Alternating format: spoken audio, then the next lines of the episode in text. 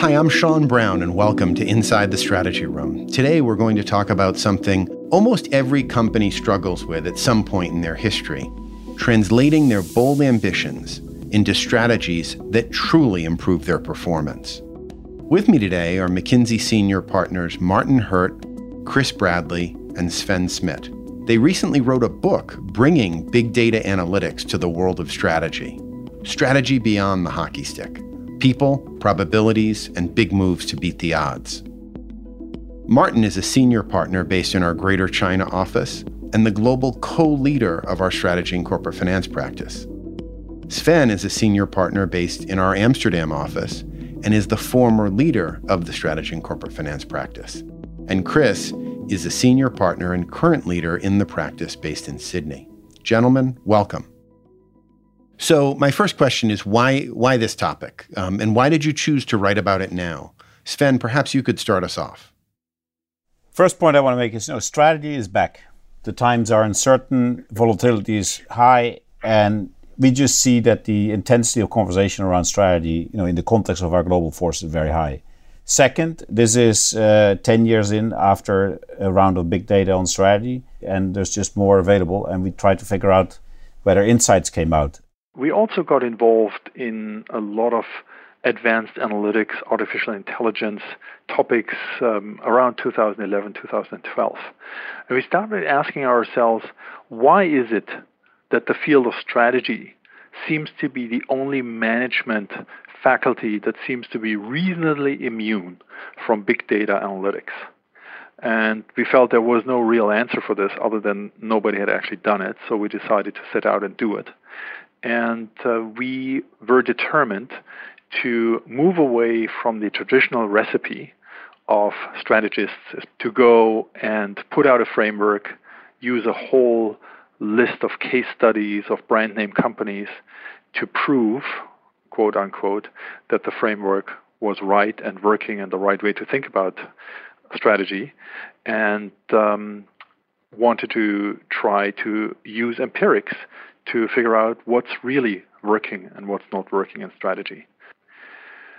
The starting point for us was to ask ourselves how do you actually measure success of a strategy? And we were asking ourselves is there a common denominator that we could use to address most companies in at least one of the objectives they're pursuing. The fundamental idea was that as many other aspects of our lives, strategy was not guesswork, but actually um, a matter of probability. And as long as you have data, you can actually understand the probabilities of success or failure on strategy as well. And with the right uh, amount of data, meaning very large data sets in our case, two and a half thousand of the largest companies in the world and their complete financials plus strategies over the last 25 years, you can actually start drawing pretty sound empirical conclusions. Thank you, Martin. One of the other big ideas in the book is what you call the social side of strategy. Chris, could you describe for us what that means and how it affects strategic planning? Well, I really think the process is broken, and it's broken uh, for very human reasons. And you know, we're learning more and more about how to get under the skin of those human reasons through research on bias and agency costs. So that was that was one thing. Strategy decisions are irregular, long-term decisions made under a lot of uncertainty, which is exactly the opposite of what our brain was designed to do. I mean, you think about the average person is exceptionally good at driving a car and that's because you get to do it every day and you get instant feedback. Strategy, not so much. Even the most seasoned executives might have done, you know, at best four or five uh, big strategy changes through their career. That's not much practice. Uh, so the first problem is you've got people. They're biased, they have limitations, they're overconfident, they anchor. But then guess what? You add other people too, and then you're in the whole world of the social dynamics where you have even unintentional competition, you've got information asymmetry, you've got misaligned incentives. So when you put all that together, you get this kind of complex soup. The outcome is is just inertia uh, as the norm. um, the social side of strategy is very, very good at keeping companies kind of stuck where they are. Um, and that's why we're so interested to understand it really well so that we can resolve that inertia uh, that stops them making the big moves that our evidence shows they really do need to make. Sven, what kind of social dynamics do you find to be the biggest challenges? Yeah, the book is called Strategy Beyond the Hockey Stick uh, because the basic process of strategy sausage making at the moment is a proposal process called strategic planning, where people promise a bright future if they can get the money now. And their entire game is through promises get sort of some sort of resource allocation. And as a result, they play every single game in the book to get what they need. The pros are big, the cons are small. The strengths are big, the weaknesses are small. The competition is absent. You're the leader. And uh, you know, what do you do if somebody asks a question? Your typical answer is, "That's a great question. We have the answer on page 42." Because what you really don't want is to create a discussion. I always jokingly compare it with a marriage proposal. Uh, in a marriage proposal, somebody promises a bright future, but nobody actually says the real data would suggest it has about a 50% chance to last 12 years. Uh, and that's roughly how strategy proposals should be also, because they are full of probabilities. And so the social dynamic of pride, uh, standing out versus your colleagues, trying to get what you want, prevents people from actually internalizing the data and the conversation. And that tension is sort of really the genesis of this book the tension between the real data of what makes good strategy and the games that are being played in the strategy room. Chris, in the book, there's a passage colorfully titled Hockey Stick Dreams and Hairy Back Realities. Can you tell us what that means and what leads to that uh, assumedly unattractive reality? Yeah, well, the, the, I mean, the ugliest, but unfortunately one of the most common charts in strategy is what we call the hairy back, which is what it looks like when a, a, a bunch of hockey stick, uh, unsuccessful hockey sticks hockey stick strategies pile up on each other, and each year you see the hockey stick forecast and then the reality, and then the next year's hockey stick forecast, and it looks uh, remarkably like a hairy back. Um, now, why is that? It's because of two competing different biases. The first one is overconfidence about our baseline. Um, um, so we're very bold in making our forecasts. As we said before, we're very assertive about why we perform the way we do, even though we've got to acknowledge there's a lot of dust in that rearview mirror. Um, but the second issue is timidity, actually. So we kind of have this boldness in our forecasting, but timidity in making plans because making big, bold plans is difficult. You're moving a lot of people's cheese, if you know what I mean. Um, so, uh, uh, you know, if you have a hockey stick that's based on a bold forecast and a timid plan, you're going to end up with a hairy back. So what we say instead is, no, no, no, have have a really clear-eyed forecast, understand your momentum case, know what the forces of work are, understand how much context shaped your performance, um, and then now when you know your momentum case and you know what your aspiration is, make a plan that's well calibrated. Make a plan that's calibrated to the reality of your context and the reality of the performance you want. By highlighting the social side of strategy, what we're really saying is that it's not really about the quality of the analysis or how many pages were in the deck. It's about changing the actual frame of the conversation. Can you share some examples, Chris? Well, as soon as you say where to compete, uh, you're talking about movement and change. People like being good in their niche. They like they, they they're comfortable doing what they're doing. Um, not only that, but resources are normally locked into the status quo. Um, it, it's not hard to imagine why our researchers found that the correlation between the capital budget from one year to the next is 90%. In other words, the people who have the capital get the capital. Um, so if strategy is about where to compete, but but the actual experience of companies is uh, inertia that keeps them stuck where they are, that's where the social side of strategy really kicks in as being important. One little way we cast this was think about it like a negotiation of targets. You have this fiendish trade-off because on one hand you want to um, garner resources and appear bold and visionary and competent by having a very high target. Um, and on the other hand, the proposer uh, wants a low target because you want achievability, you want to um, have a good scorecard at the end, you want to achieve your bonusable targets, um, and frankly, it's going to be a little bit easier. So that's the perspective from the proposers, from the person getting the strategy pitched to them. It's also fiendishly difficult because on one hand you you're very concerned that the proposer is sandbagging. You yourself want to make sure you're motivating the highest possible performance, but also that it's realistic. Thanks. Uh, Martin, earlier you talked about this notion of frameworks versus hard data and the importance of using data in formulating successful strategies. What was the breakthrough idea in terms of applying these empirics? Well, when we set out with our study, we wanted to first understand where economic profit is in the world. How is it distributed? We chose economic profit because it has a few advantages. One is it combines two factors that we know drive shareholder value. The first one being growth, here represented by invested capital, and the return of invested capital. And it's also reasonably well under the control of management.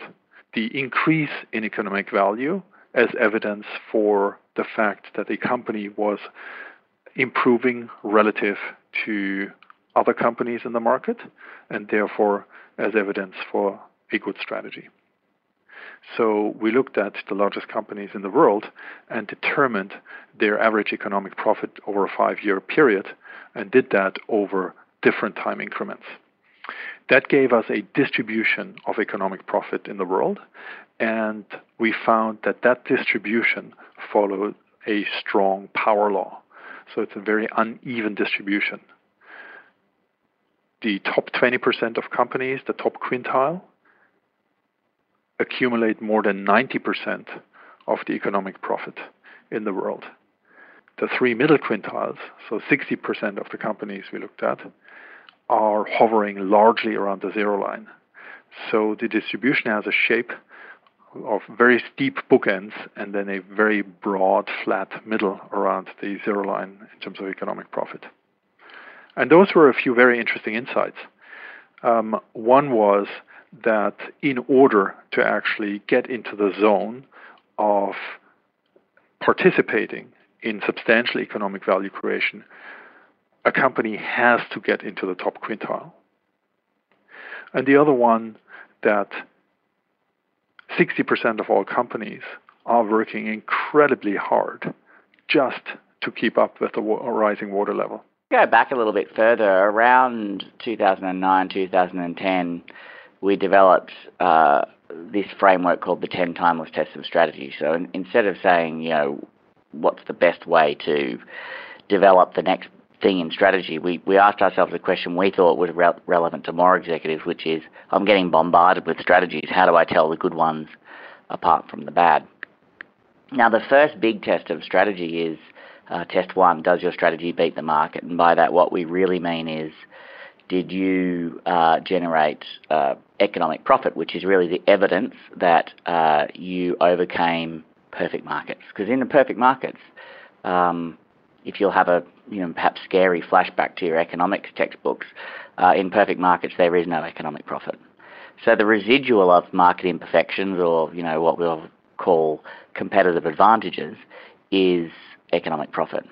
So that led us to down a, a path of going well if that's the test of strategy, how many companies are actually winning? And we, we, we started understanding the distribution of economic profit and kind of you know, stumbled into this power curve, which is the, one of the central empirical concepts of the book, which shows that when you do look at economic profit, hey, actually markets work really, really well about 60% of the time in keeping economic profits remarkably close to zero in the, for the middle three quintiles. So we were armed with a, the best thing you can have if you're trying to come up with a new idea, which is an interesting new question, which is, hey, what does it take to go from that middle three quintiles, where economic profit is basically zero, up in the t- into the top quintile, where there's massive economic profits and there's this kind of power law? And how often does it happen? Did you look at how the power curve of economic profit has evolved over time? In other words, has it gotten steeper at the bookends or closer to zero in the flat middle? So there's two moves we detect over time, and the, the first one is that uh, the absolute amount of economic profit generated by these companies has increased over the 25 years that we looked at. Uh, obviously, the absolute level of economic profit achieved is slightly cycle dependent. So, in a period, let's say between 2007 and 2010, um, there was a, a, dip in the uh, absolute levels of economic profit uh, achieved by companies around the world. But over 25 years, uh, the absolute amount has increased. On the other hand, the curve has gotten steeper, so economic profit has disproportionately more accumulated to uh, very successful at scale players, uh, and in recent years, in particular, uh, platform players. You say you looked at corporate performance during different time periods. What kind of mobility did you find among the companies you studied? Did many of them manage to rise on the power curve? One aspect in this context that's actually very important to consider is how hard it is to move on the power curve, moving from the three middle quintiles to the top quintile has a less than 10% chance over a 10 year period. So one in 10 companies actually makes it. That analysis also holds true on a business unit level, meaning that typically of a portfolio of businesses that a company has, only one in 10 business units will move. Now, the really interesting result that later analysis delivered was that when you look at the companies that move from the middle to the top, those who truly have hockey stick performances, in these companies, typically exactly one business unit moved. It's not that they got all businesses to perform better. It's not that they peanut buttered their resources across everything and just hoped for the best. No, they concentrated their investment on one or very few businesses if they weren't 100% sure. And then in 90% of all cases, just one business really moved, and that lifted the whole company. Sven, the book has been out for a little while now. Can you share with our listeners some of the most surprising reactions that you've gotten from executives? We get the reaction because the book has fun in it with cartoons. Surprisingly, McKinsey can be funny. Uh, the second thing is they say, We love your analytics. They are really insightful and they make a huge difference. Maybe you have found something that is kind of a benchmark approach to are your moves big enough? But they very substantially like that we actually are addressing the social game because that's the game they live in. Even if they have the answer analytically, they need to navigate this social game all the time. And that we might have a few ideas on how to navigate the social game differently really gets the eyes blinking. Last questions for Chris. What's next? Where are you going with this research? I, think the next step for us is to kind of work out all right, what is a, an agile company look like when it comes to strategy in terms of fluidity of resources, in terms of pursuing shared goals, in terms of making enterprise consistent risk trade offs. We think technology is going to be part of the solution, by the way, as with any kind of big change in, in management process. And we're developing kind of our first kind of digital platform to think about how to do strategic planning and how to bring some of these ideas together Thanks for joining us today. A transcript of this podcast will be posted on our practice page on McKinsey.com, where you can also find links to related materials and previous episodes. If you'd like to receive future updates with our latest insights, follow us on Twitter at MCK Strategy, connect with us on LinkedIn by searching for McKinsey Strategy and Corporate Finance, or sign up for email alerts on our practice page on McKinsey.com. During our next Inside the Strategy Room podcast, we will continue our conversation with Martin, Sven, and Chris. They will share the factors that their research revealed to have the biggest impact on boosting corporate performance and how big a strategic move needs to be to help a company move up the power curve. We hope you can join us on our next podcast, Inside the Strategy Room.